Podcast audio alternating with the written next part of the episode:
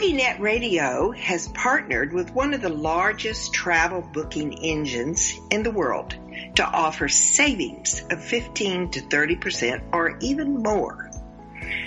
I give you the opportunity to go look at their hotel fees and take advantage of their cost savings.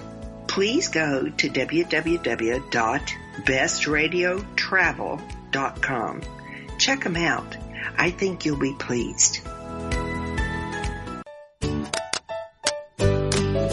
Welcome to Second Wind with Joyce Buford, a program for and about women. Joyce Buford is a certified coach and motivational speaker who has a passion for helping women who need a second wind. She is the author of the Amazon bestseller, Effortless Happiness, How to Find Your Voice and Finally Ask for What You Really Want. She studied directly with her mentor, Jack Canfield, and is a fully certified coach in his program. Also, she has served as an assistant in his training programs. Through her study with many prestigious coaches and mentors, she has created a powerful program that has positively impacted thousands of people. On today's program, Joyce and her guests will help you to get your second wind. Now here's your host, Joyce Buford. Good morning. Welcome to Second Wind. It's such a pleasure that I have you here always. Always. I love to know that you're out there listening. I'm going to give you a friendly reminder this morning of the importance of doing your planning for this year. We're creating a new year in 2020. And I don't know about you, but I am so optimistic about this year. I don't, maybe it's the way 2020 rhymes or something, but I just feel so positive about this year. I want to tell you about something really interesting I am doing.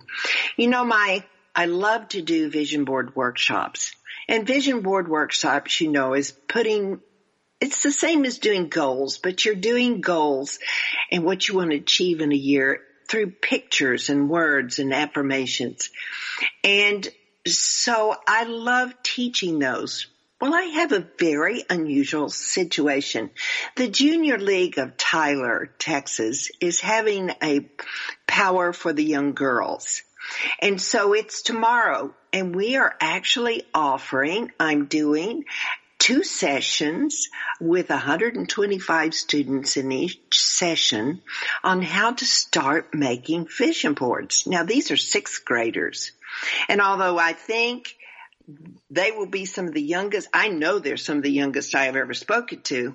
I think it's exciting that they're putting the positive, the at least speaking toward creating the year that you want to have in your life. I think it's an awesome experience. Well, I will tell you next show how that day goes.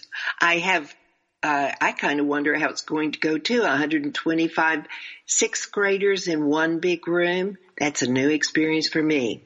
But I am so looking forward to it. And I think it's going to be so much fun. So our guest today is a woman that I think you're going to really really enjoy. Lisa Romano is a certified life coach, best-selling author of six books, and YouTube vlogger.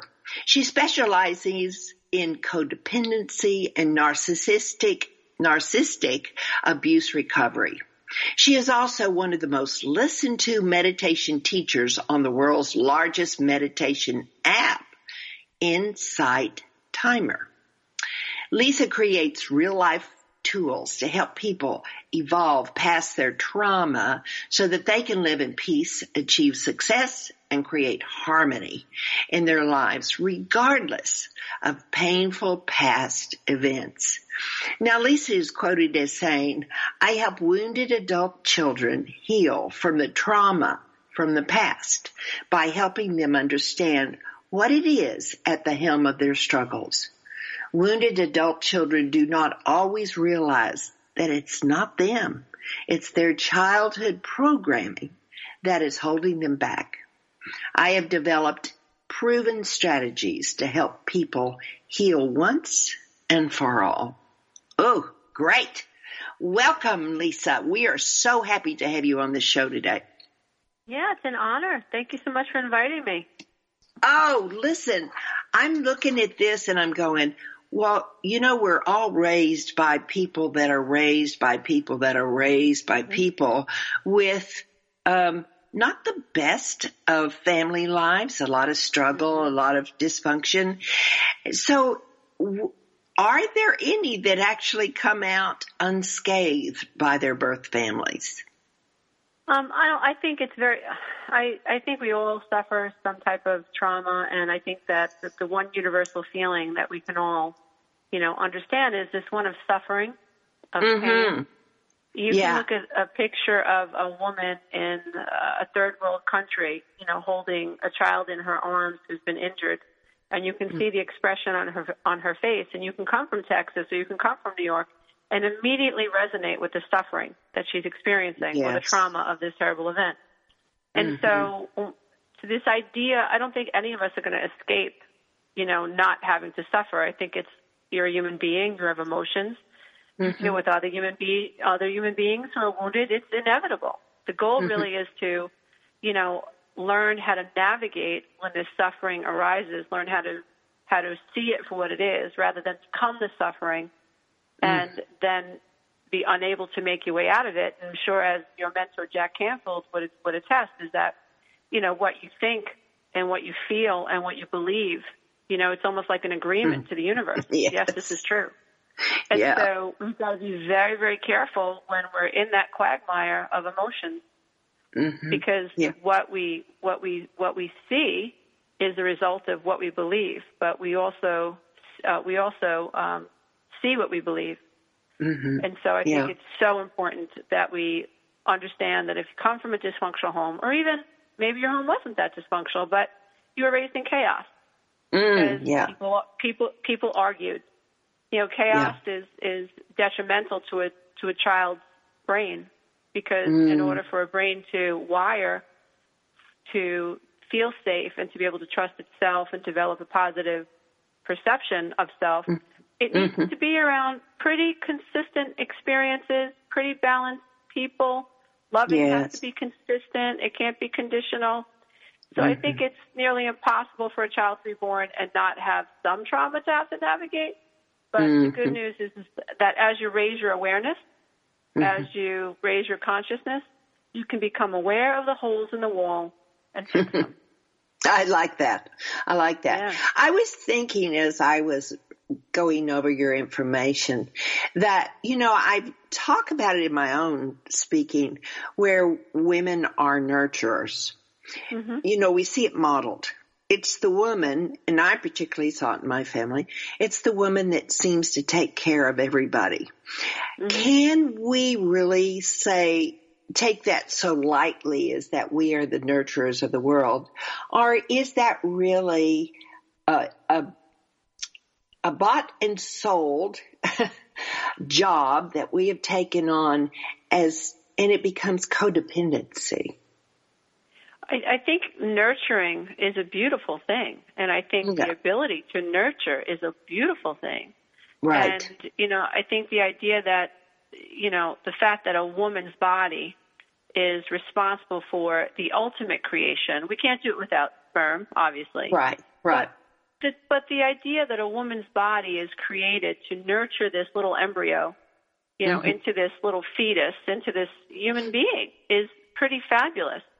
Mm-hmm. You know, um, so I don't think it's a negative thing to, that that women have this nurturing role. I think that when we box ourselves into that role and society says that's all you can do, you know, you can't own your own business. You know, you you you can't do this amazing. You can't go to the moon because you have to stay home. I think that's where we get into trouble.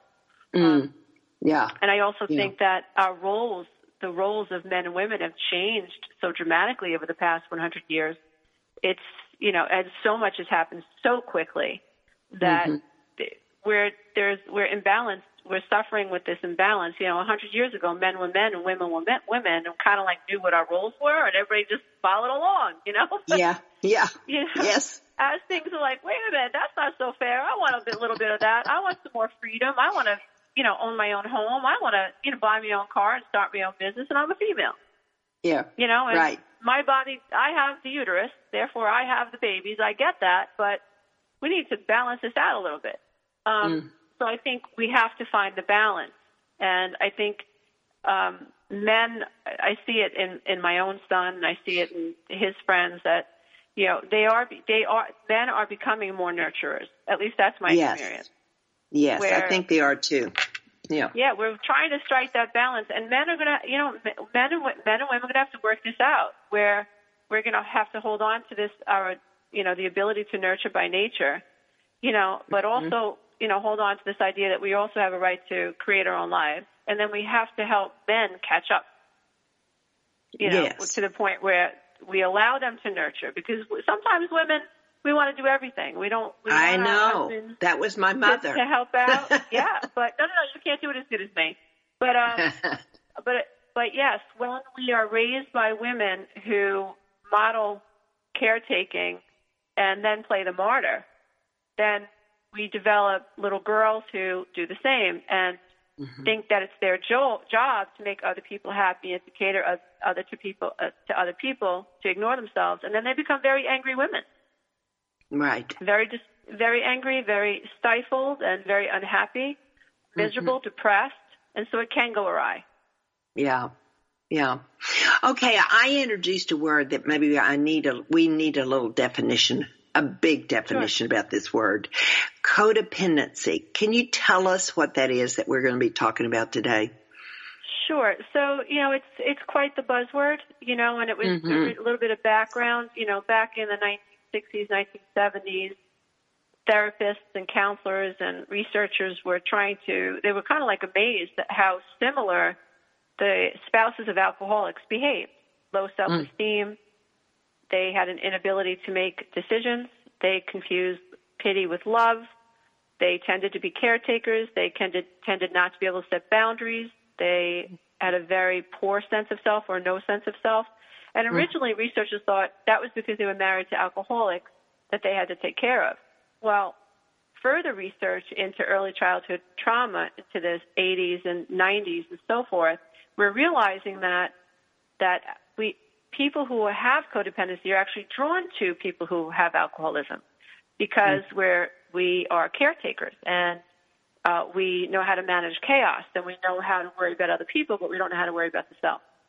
Yeah. So my I want to broaden the idea of codependency because my idea of codependency is any any time that I think that who I am and what my sense of value is tied to something externally, I can be considered codependent upon that thing for a sense of self. So Okay. it's this idea that I don't have a healthy sense of self or who am I, but if I'm the prettiest girl in the room, I am someone. Or if I have the biggest house in the block, I am someone. Or if I have a relationship, I am someone. So mm. we can be, when we're codependent, we tend to stay in relationships that are unhealthy longer than we should. Yeah. We don't know how to, like I said earlier, we don't know how to set boundaries and we cater to the needs of others. But further, we become codependent on something or someone outside of ourselves for a sense of who am I? Does that make Yes. sense to you? Definitely. Oh, definitely. Yeah, I'm kind of, as you're going through this, I'm even using myself as a model because I know I am codependent. You've described too. me. Raising my hand. raising my hand. Raising my hand. I think there's far more than we'd like to admit, you know, but I think it's yeah. We have to. That's why I'm. I, I talk about it whenever I get a chance because Uh. you know before I was diagnosed, I had to. I was. I knew I. Well, I didn't know I was depressed, but my hair was falling out. I had stomach problems. I had migraine headaches. I had rashes. I couldn't sleep. I had anxiety. I had panic disorder. Um, I had all of these terrible uh, things happening to me physically, but I didn't know why you know and it was it's because i was looking for happiness outside of myself well if i take care of my ex-husband then he'll love me then i'll feel enough if i Right. take care of my in-laws and if i anticipate their needs certainly they'll care about me and then i'll be enough so the entire time i'm exhausted i'm frustrated i'm not getting my needs met i expect people to read my mind you know mm. so i'm really devolving instead of evolving And then when mm-hmm. I walked to my therapist's office and he said, "You're not crazy. You're codependent," I was like, "What does?" But I don't drink, and my ex-husband doesn't. My husband doesn't drink, and you know, how could I be codependent? And then as I began to investigate, I was like, "Whoa, I am the poster child of codependency." um, and then once I once I really grabbed hold of my accountability and how I had let go of the reins of the self and Mm-hmm. really allowed other people to define me, um, Mhm. that was really difficult because I had to accept that I was programmed for this type of maladaptive way of perceiving myself, the world, and my position in it. That was Mhm. very difficult, but it became my mission to figure it out and help help people learn how to undo it, and that's what I do. Yeah. Was it the moment in the in your therapy that you became was that the defining moment the transition through your therapy that you knew this is what you needed to do or was the deciding factor that led you to divorce or what was it that turned your life into a different direction toward healing toward healing Well, I think I think what happened was I I I, I no matter what no matter what I tried, I wanted to connect to my ex-husband, and that's very Mhm. common for codependency because codependency is rooted in abandonment yes and um, powerlessness. And more than anything, I was just like, why can't I connect with you? Like, why can't we ever get on the same page? And I was Mhm. really losing myself. And he said to Mhm. me one day, I said to him, I want to go into therapy for us. And he said, I'm not crazy. And if you No. feel crazy, you go into therapy. And I was really, Joyce, I was at my wit's end. I was like panic attacks, like I there Yeah. was nothing left in me. I was terrified, you know, absolutely Mhm. terrified. And I thought, okay, I'll be a good little codependent because I'm crazy and go into therapy. And Right. the first session, you know, I he's why are you here? You know, I was like, well, I feel crazy. You know, like I can't connect to my husband and I'm unhappy, but I have three kids and they're healthy and I have a beautiful house, but I'm still unhappy and Mhm. blah blah blah. And he said, well, Mhm. you know, do, is there any alcoholism in your family? I said, no, I don't drink. He said, that's not what I asked you. And it was like, whoa, Right. wait a minute. Whoa, what do you mean? Yeah, it got my attention because my mind raced Uh-huh. a million times, million miles an hour. He Mhm. said, I didn't ask you if you were an alcoholic. I asked you if there was alcoholism in your family. And I said, well, my grandparents were alcoholics. And he said, oh, so you were raised by adult children of alcoholics. I said, I Mhm. guess so. And Mhm. he said, well, I have good news and I have bad news. You're, the good news is you're not crazy, but you are codependent. It's going to take everything you, you have to like undo this. So that was a defining moment for me. yeah Once, then the next the next step was what is codependency, and I was so excited because I was I went to my ex husband. I go, I know what's wrong with us. We're codependent. I pursue you and you withdraw. The more Uh. I want to connect with you, the more suffocated you feel, and the more you run away. All I have Uh-huh. to do is stop chasing your approval. I have to stop taking care of you. I have to start taking care of myself. And he said, Uh-huh. "Oh no, I'm not going to have any of that." No, no, no. I like things just the way they are. With you chasing course. me, and with you, yes, buying my underwear, and you know, yeah oh yes no. And that shocked me because I was like, "What now? What? Right He's not. He's not going to be on board." Mhm. And then I realized another defining moment was through my recovery work. I was like, when I realized when I was doing studies on childhood child psychology and the subconscious mind, I was like, this is literally like an, an app in your cell phone. Codependency is an app, and your subconscious mind works this codependency app out of Mhm. your out of your awareness of it. And I said, I've Yeah. infected my children with the same virus.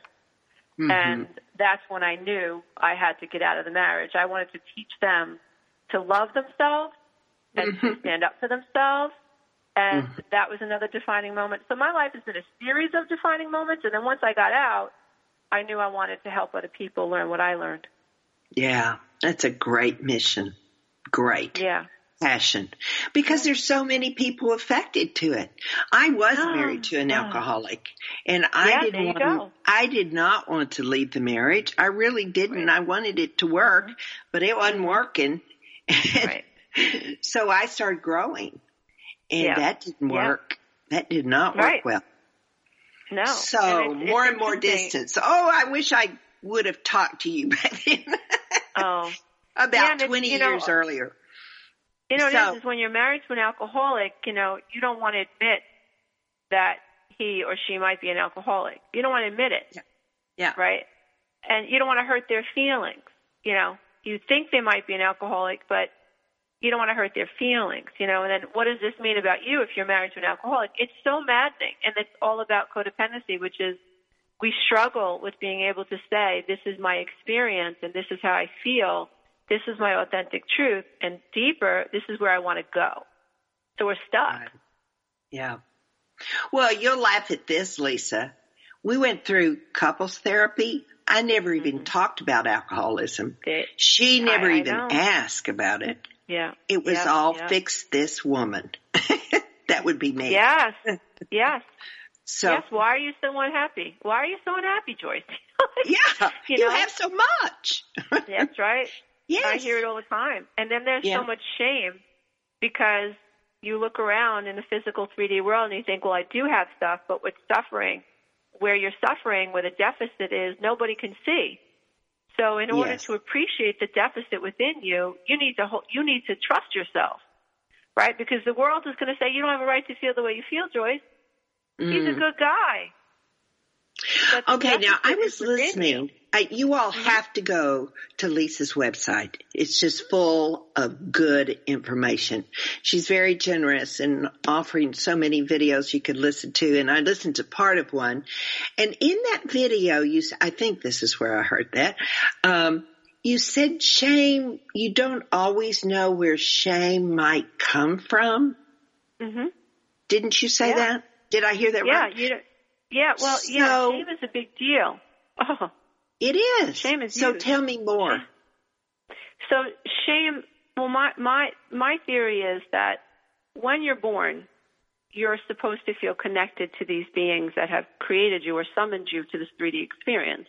Yeah. And when you're when you're when you're when you're born to someone who may struggle with being able to finally attune themselves to you, then Mhm. you feel your brain registers, uh oh, danger. As you evolve into a two and three year old little being, your ego gets developed, your ego is developed, a part of your personality. And this Right. ego is aware that you need these other people for Mm. safety to eat. Mhm. And then if they are not attuning themselves to you, then your little mind, because it's subjective, not objective, thinks it's your fault. Right. So if so if daddy, for instance, is an alcoholic and keeps missing my baseball game or my soccer games, it's my fault. I don't ah. know that daddy is drinking and daddy forgot. I don't know. I just know that he's not here and it's my fault. So Right. shame starts very, very early because children assume responsibility for it. And then this, this theme of accepting responsibility for why we're unable to connect with people, why people are angry, this just, just, just continues. And we don't always hmm. know as adults where this shame is coming from because it's subconscious. We don't Mm. remember where this, this shame is rooted. We just don't. We just know that when we when we have when we invite someone out and they don't show up, we feel ashamed. We don't know that it's tied to some childhood experience of being abandoned, right. or if we're unable to make someone happy, we don't know that's tied to some earlier experience. You don't always know where shame comes from. And then I also think if you're born into a religious family, sometimes it's very easily easy to have young children misunderstand um, what their parents may have been trying to instill in them. I've had so many clients Oh. suffer spiritual abuse, you know, because they the Bible was used against them or Scripture was used against them, you Mhm. know, um, and so shame can come from feeling separate from even your own God, um, or feeling Oh. unworthy of your own God. Bill. Bill. Yeah, or or if you're different, society will shame you. If you're overweight, Mm. society will shame you. If you're not the prettiest little girl in school, or you know, you know. Right. You know? Yeah. Yeah, yeah. So it's Uh, shame comes from my- so many places. Um, my sister was oh three years older than I was. She was very smart and very Mm-hmm. good at um, manipulating. She was the Mhm. ideal daughter, and Mm-hmm. I was sort of the artsy one, you might say. Um, Mhm. And so I just got, I really did get a lot of messages, you know. Mhm. I'm not smart enough. I'm not Yep. cute enough. I'm not. And then I had, we lived in a housing area and I had three of the meanest cousins in the world Mm. that we played with. And Mhm. I think I was really introduced to bullying. Mhm. I really do through those three Absolutely. kids. Yeah. And And it's my sister it's went the- along with them. So Yeah, that's terrible. You know, Yeah, and that's that's so tough. that's so terrible, and that happens a lot, and it happens early. You know, um, and it really can stain you with this idea that I'm powerless against groups. You know, Ooh, and when yes. hmm Good point. groups I never thought of that. And authorities because you sit when you're when you're young, three a three year older sibling is an authority. Mhm. You know, you think about a, an eight year old who has an eleven year old sister. That's an authority. Mhm. It's Yes. we're not equal. Well, eight Yeah. an eight year eight year old and eleven we're not equal, and so there could be this feeling of the feeling uh, the fear of a of an authority figure when an older sibling or older cous older cousins are pushing you around and bullying bullying you. Yeah. It all comes back Yeah. to you, the being, feeling. I don't know. I don't know what's going on, but I just know that I'm not enough. I'm Right. not enough to I'm not love. big enough to stand up to these bullies. I'm not enough, or I'm not enough to have them. It's deeper. It's not. I'm not enough to have them see me as one of them. ah, I'm not enough. Yes. I'm not enough for them. I'm different. yeah. Because I wouldn't have been able, with my uh, age, to have de- to have understood even what a No. bully is, or to set them out Mhm. as uh, a person that's not doing something right, that's being cruel Correct. to me. I would just consider it as interaction, and they don't yeah. like me. And and yeah, they don't like me, and and children assume responsibility for that. It's my fault. And then what Yeah. a child wants to do is shame moves in, but a child always feels like I wish they would accept me. Yeah, You know, this longing, this longing for why don't they like me and why don't they love me? And, yeah. you know, it's just Well- it becomes a theme. Yeah. Well, this is a good time for us to take a little pause here. We're going to have a commercial and talk about, but haven't we learned a lot, people out there listening? Can you see yourself in some of these roles that Lisa has so beautifully described for us today? Well, you could tell I did. So I hope that you have kind of identified and you know you know where you can go, Lisa's website. So we'll, we'll be giving you all that information. But we're going to take a short break and then we'll be back with more about you and how you can grow into a strong whole person. Transformational coach, motivational speaker, and author Joyce Buford returns after this short break.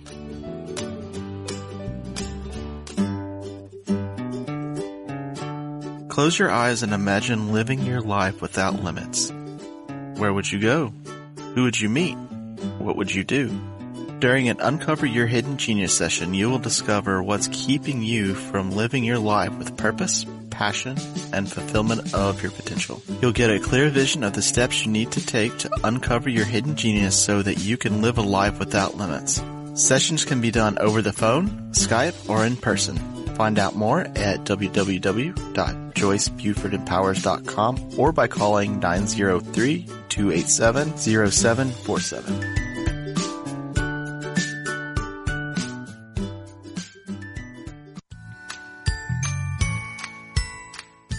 TogiNet Radio has partnered with one of the largest travel booking engines in the world to offer savings of 15 to 30% or more on hotel booking fees through our own web portal, www.bestradiotravel.com. Discover the discount you can receive by going to bestradiotravel.com forward slash Joyce, J-O-Y-C-E, to see for yourself.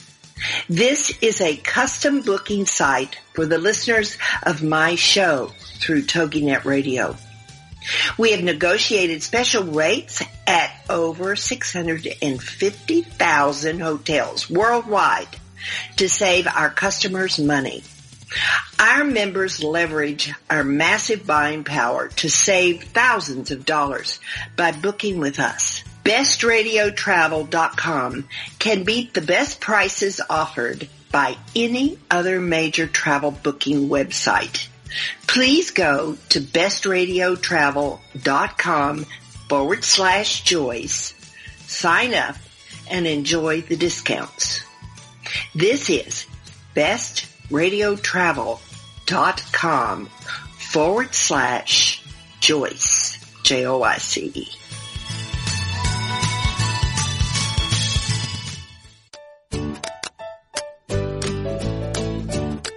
Welcome back to this segment of Second Wind. Joyce Buford, the author of Effortless Happiness, continues in this segment to share insights that will help you live a life of greater purpose and filled with happiness. Now here's our host, author and coach, Joyce Buford. Welcome back to our visit with Lisa Romano. And as you know, we're talking about codependency. One of the things that Lisa and I were talking about over break is that I had never put together the history of my family. My father was raised by his father, of course, who had a divorce in his family and he was on his second marriage. And I we never talked about it, but I believe granddad was an alcoholic. Now later in his life, when I was really around him the most, he was not drinking, but I do believe he was at one time. And so, but as Lisa will say, he was a dry alcoholic.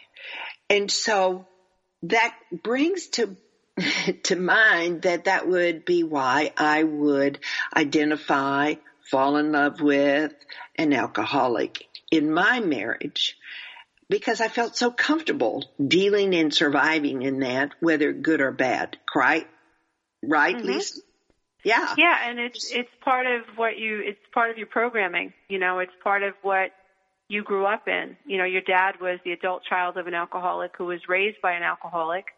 And yes. so you came from a dry home where alcohol wasn't the issue, but yeah. what we fail to recognize is really our emotional set point like who raised us. I was raised by adult children of alcoholics like you were. And mm-hmm. my parents thought, well, if I don't drink, then everything's fine. Yes. But they never dealt with their childhood trauma. They never dealt with the narcissism of their fathers. They never dealt with the alcoholism. Um, in my case, my father's mother actually committed suicide, and that was never dealt with. So my uh, parents never learned to deal with their feelings. And so yes. when it came to dealing with us, we weren't allowed to have feelings. Right. We were expected to suppress our feelings. And so mm-hmm. I couldn't, you know, nothing made sense to me except when I was helping to take care of other people. So mm-hmm. I, like you, you manifest people who demand that you take care of them. Um, mm-hmm. And it's it's my opinion that alcoholics, listen, alcoholics have an issue. It needs to be addressed. However, mm-hmm. when they are in the throes of active alcoholism and they haven't figured out why they drink, in my opinion, they can act as and present as very narcissistic because yes. alcoholics are, you know, very often before they're diagnosed and before they even accept that they have an, you know, an issue with alcohol, will deny that they have an issue with alcohol. And so when the spouse says, I think you're drinking too much, they say, you're crazy. Mm-hmm. You know, Mm-hmm. There's nothing wrong with uh, with me, me drinking. What's the, so there's this big denial. Mm-hmm. Narcissists, in general, um, are rooted in denial, and they yeah. have little empathy for how they treat other people. And um, you know, it's uh, when you're living with an alcoholic who is creating havoc in your life, and they're in denial of it. It's like living with a narcissist. Yes, yes, I I so identify with that. Now, mm-hmm. one thing that in, uh, let me see, I'm trying to put this question together. Um, in your life, then, did you find yourself single parenting? Since we were oh, both, yeah. yeah. Oh yes, my my yeah. ex-husband. I always felt like I was alone in my marriage. In fact, yep. I felt like I had another child. Yeah. And in my case, when I asked him to step up and be a more uh, viable partner, he would get angry. Mm-hmm. Um, and so it was actually when I got divorced, it was it, it's odd to say, but it was actually easier for me to raise my children without this other person. Mm-hmm. Um, it was just easier because I knew not I knew that he wasn't there to just rely on myself. But oh yes, I I always felt alone, unable to connect to right. him. Um, yeah. And but really, I never realized that I really wasn't connected to myself. That I didn't know how to honor my feelings. I just knew how to take care of people and to stuff my feelings. And I always felt like I needed his uh, permission to feel what I felt, or I needed him to say, "Oh yes, you have a right to feel that way." I never Uh. knew. I I never knew that I had a right to have a perception of him, and if that right, if I my perception sucked, it was valid, and I didn't need him to say, "Yes, you know, I'm a crappy husband, I'm a crappy partner," you know, which was what I was waiting for, which sounds so bizarre, you Yeah. know, but you know, if you're a codependent or you know you you don't stand up for yourself, you'll understand that language. well, you're kind of so hungry to agree on something. I found. Yeah. Didn't you want to agree on something in the marriage? Well, yeah, I remember going into therapy going, I we're not even we're not on the same planet. We're not in the same universe. We can't get from point A to point B. I am Yes. alone in this. Yeah. Yeah. Well, you Yeah. mentioned something earlier that I really want to bring out and emphasize. I, to this day, I'm getting so much better, but boundaries. Oh Mhm. my word. There were no boundaries. And I mean, I couldn't discuss things that were bothering me because Mhm. I'd never seen it modeled in my household Right. Right. growing up. And so it was really hard for me to even put the sentence together, much less all the emotional feeling of, uh, what would happen if he didn't like what I said or Correct. what would be the repercussions. And it's just a crazy what goes through your mind. Yep. I mean, it's Well, like you look at everything with no power. Yeah, well, the thing is, the the brain. What we have to understand is like this. What I talk about in my programs, in my books, is that you have to understand that your brain comes with a prefactory setting to avoid pain. And Yeah. so, if you're if you get the sense that the person that you're living with is going to be unhappy if you bring a certain topic up, your brain associates pain with that. Uh huh. Your brain will have a natural avoidance. Your brain, before you even realize it, your mind will decide, oh, not talking about that because I know he's going to get upset. Mm-hmm. You're always trying to avoid pain. We don't realize we're living in fear. We're living in survival. We don't realize it. Mm. Right. And to Yeah. an adult child, which you are, you are an adult child, to an Right. adult child just living in survival, unfortunately, we, we associate that with pleasure. As Mm-hmm. long as we're not making people angry, as long as, you know, everything's moving along, Right. we're okay. So that's not really thriving, that's surviving. Mm-hmm. And I watched my mother live, you know, under the thumb of my father, who, you know, is, is has I would say he's on the narcissistic spectrum. She was terrified of him. Yeah. Terrified. Mm-hmm. And she learned, you know, she would say to us, Lisa, just do what he wants and he won't get angry. And I would look at her like, Mom, he's wrong. just do what your father wants you to do and he'll be okay. Like, I'm like, Ma, hello, is anybody home? Like, you know he's wrong. You know, but she Yeah. learned that Yeah. if she acquiesced, there was peace on earth. And I would say to her, You're not thriving, you're surviving. This is not living. Tiptoeing around Yeah. this man who has no empathy for you is not living. But unfortunately, she passed away. You know, she ended up with had a stroke, and got dementia, and uh, it's it was very sad for me. As a, and it's part of what the fuel under my butt is to coach people so that they don't they don't die the way my mother did, unaware, unconscious, and you know, um, never knowing how her childhood affected her and why she manifested the mate that she manifested. Right. Yeah. It, it now, all- did she all- die can't escape it. be, uh, before your father died? No, no, did my dad's pass- still my dad's still He- living. Yeah. Okay. So he's Yeah, still. yeah. Has he found another Yeah. wife? Not yet. oh, yet. oh, so she just Not- recently died. She, well, she passed away in 2018, and my dad is now living with my sister and her two children. So I think if he was not being catered to, then he would find someone. But uh, mm-hmm. she's mm-hmm. kind of, in my opinion, she's replaced my mom and takes care of him. And you know, when you're in the, when you're high on the narcissistic spectrum, you need mm-hmm. someone to take care of you. You right. need someone who mirrors back to you, "You're wonderful. You're terrific." Mm-hmm. You know, you mm-hmm. just need that. You can't you can't survive without this false image being projected back to you. Um, yeah. And so I, th- I, I find the relationship think, with my ex-husband and my children much that way. Mm-hmm. Yeah. Mm-hmm. Much that way. Mm-hmm. Yeah. Yeah. Uh, yeah. If they don't mirror back to him, then he's awesome. Or yeah. if they don't mirror, if they, or if they dare to say, because they're black and white thinkers. You know, we all are mm-hmm. to a degree, but with a narcissist or somebody who's very fragile emotionally, um, this, if you slight them in the slightest, in their head, you're bad. There's, mm-hmm. it doesn't matter what good you've done for them. Uh-uh. The moment you slight them, all of that goes out the window, and that's why they can be so vindictive. Right. Yeah. Mm-hmm. Yes. Well, if there is a, li- a woman out there listening um, that has these symptoms, what would you encourage her to do? See a therapist? Do what? Well, Come I with, think that listen to you. I think that a, you have a wonderful well, uh, test you could take on your site. Yes. I have a codependency quiz that they can take and they yeah. can download yeah. the answers. Um, mm-hmm. You know, I think that, you know, codependency isn't in the diagnostic manual yet. Um, and so it's not diagnosable. I think it should be, but it's not. Really? Code- yeah, it's not. My no. Gosh. You know, and so hopefully in the in the future it will mm-hmm. be. But codependency is basically some people say it's a lack of self love. I think it's deeper. I think it's a lack of self.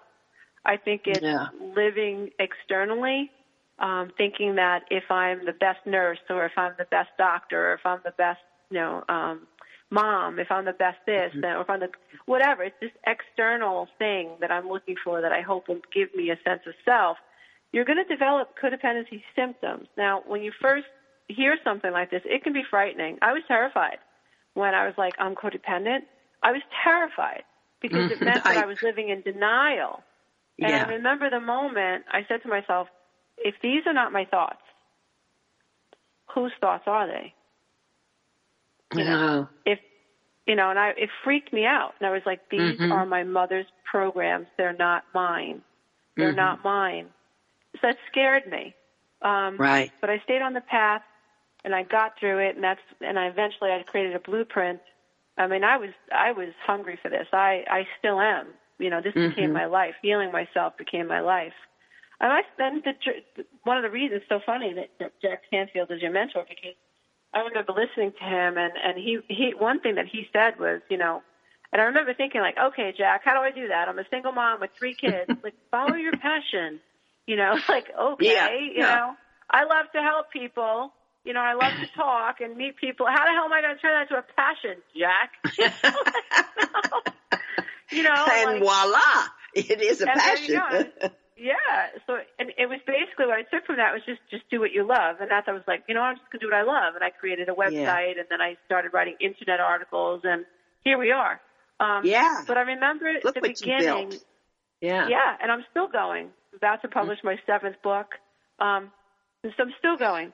But when you first when you first realize you're codependent, you're terrified because you're like, oh my god, that means I've been denying so much, and I'm part of this dynamic.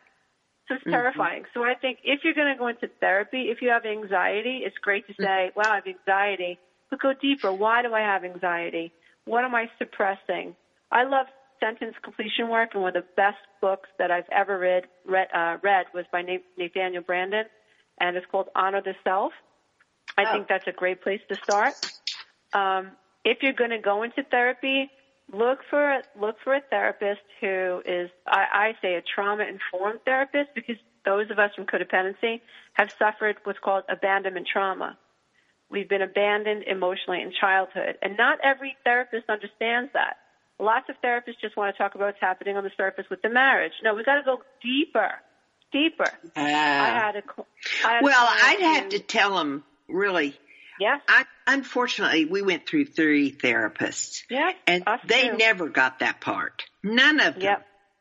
Yep. And it doesn't speak well for the therapists in my little town, but, um, so uh, why not go directly to you? I mean, you've That's studied fine. this, you've, you know, That's That's what absolutely I'm fine. I have an online program. I have a we run a fall session, um, and we run a summer session online.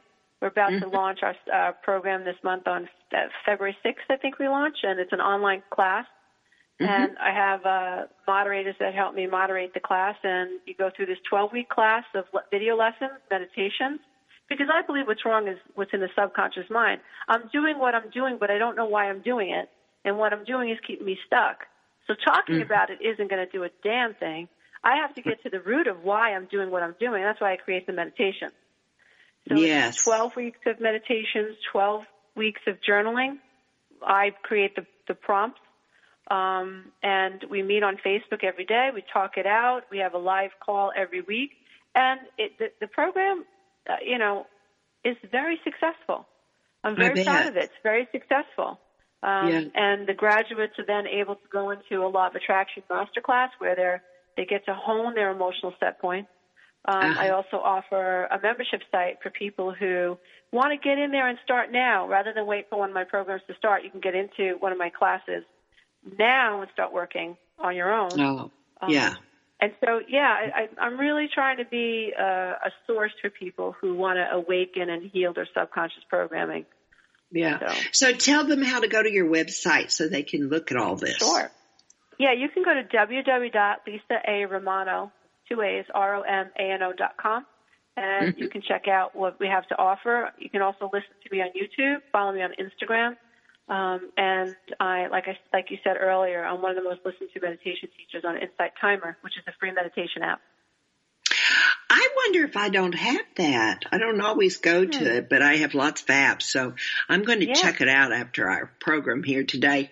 But you have six books. I mean, Yes, I have six my goodness. So Mhm, where would mhm. you start if somebody wanted to start with a book? I would start, well, I wrote my books in a specific order, so I would start with Mhm. The Road Back to Me. The Road Back to Me really helps people view, understand their life through the, through the eyes of their inner child. So you understand how innocuous interactions, or what seems like innocuous interactions with your mother and your father, or your family, your sister, like you mentioned, could Mhm. wound you, and how that could create this program for feeling not enough. Um, Yeah. So I would start with the road back to me.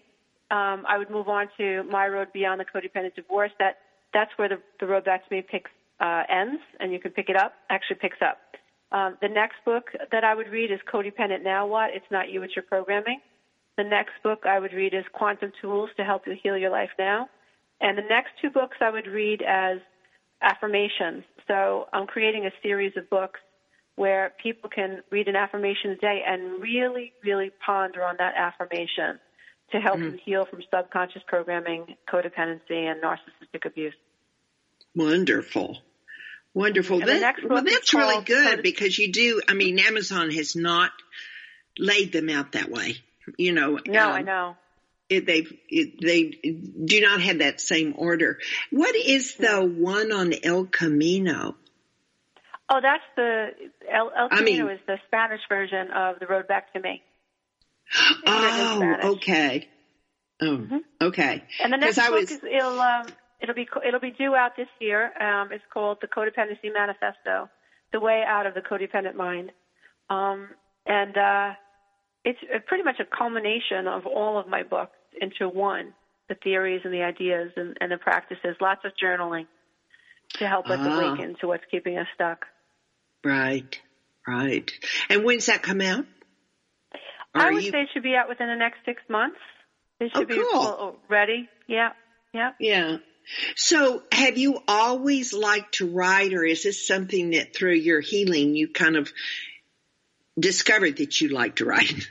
because I'm not- sure you why did journaling with your healing. Oh, well, thank God I I love to write and I love to write poetry as a child because I think it saved me because Ah, writing writing was the only place where I felt safe because I felt like my mother was in my mind judging me, you know, and uh I was afraid to upset my father and you know, everyone looked so so happy, but everything felt so sterile.